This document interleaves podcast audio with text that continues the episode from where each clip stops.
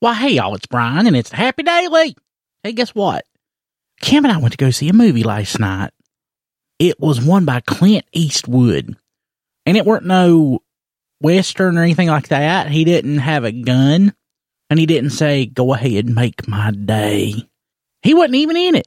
It was one he directed. He was a director. I didn't even know he did that. Who knew? Who knew that he did stuff other than make cowboy movies? And cop movies, I guess.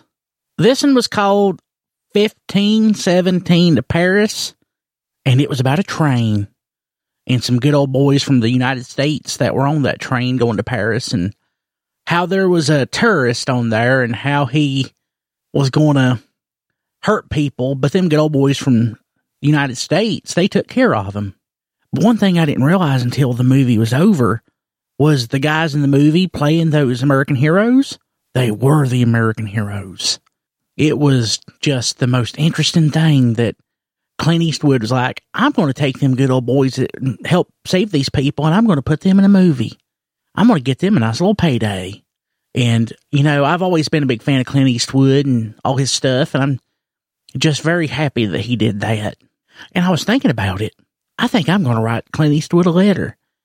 It's going to say something like, Dear Mr. Eastwood, you may not know this, but I too am an American hero. My name is Brian Kilby.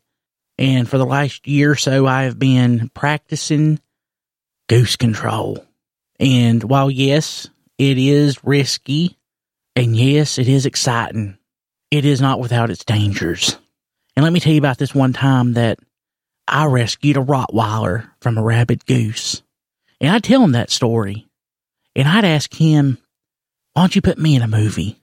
And I can show everybody how I saved that Rottweiler from that goose that had rabies. And the people that, the people who owned that dog, they were so happy. I remember when they called me up, they're like, Brian, there's a rabid goose on our property and it is terrorizing our Rottweiler and we're afraid it's going to get our dog infected. Can you please do something about it? And I was like, friend, I have an appointment in 15 minutes, but I'm going to call that person up and I'm going to let them know that there's an emergency that popped up and I'll be at your house in, in 10. That's exactly what I did. Now, the goose control stuff that I do, it's non lethal, but occasionally I can use excessive force if need be. And when there's a rabid goose, that is one of them instances where I can. So I have a pellet gun just for that purpose. I pulled my pellet gun out of the car and I pulled out my net. It's like a net that you'd catch butterflies in, but it's a little bit bigger, big enough for a goose. And I saw it. And what did I do? I saw the goose right there. It was about 10 feet from that dog. I ain't a very good shot, I'll be honest with you. So I didn't feel like I could take a shot. So I ran up to that goose and I just started swinging my gun at it. And then we made eye contact and it just stared at me with them beady red eyes and it hissed at me. It just hissed. It just scared the bejesus out of me. I'm like, oh Lord, have mercy. And that was just enough to give that dog a window where it could get out. And it literally jumped out of a window because this was in a barn. I don't know if I mentioned it. So he was fine. It wasn't that big of a fall. But I got tripped up and I sort of fell back there. But fortunately, I fell back and I was facing the goose. And it was flapping its arm and it was hissing. It was just not, it was just awful.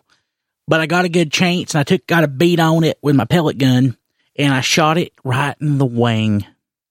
Now, again, non lethal. I can't kill it. I, I ain't licensed to kill it. Only if my own life is in danger and I didn't quite yet feel that that was the case.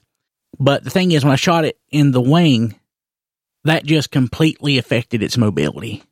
I knew at that point that it couldn't get to me. All it could do is flop around. So with my confidence back, I got my net and I scooped that goose up and I put it in a banker's box and I taped it up so that I could take it back to the office and we could figure out what we had to do from there. And as I was taping up that box out of the little handle thing where the you stick your hands in, the goose beak came out and it bit me. And I had to get like shots in my stomach for the next six weeks. And they were the most painful, horrible shots I've ever had to get.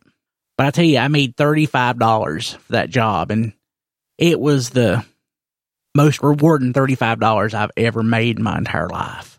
And I'd tell Mr. Clint Eastwood just about how much that changed my life and how much it changed the life of that Rottweiler and its owners. And, you know, I bet here in about two years, I think that's how long it takes to make a movie, you go over to Liberty and you might be able to see my first and newest movie, Brian Kilby, Goose Whisperer. I bet it'll happen. If I ask nicely enough, and if Clint Eastwood lives long enough, we're going to make this happen. I guarantee it. I'll see y'all tomorrow.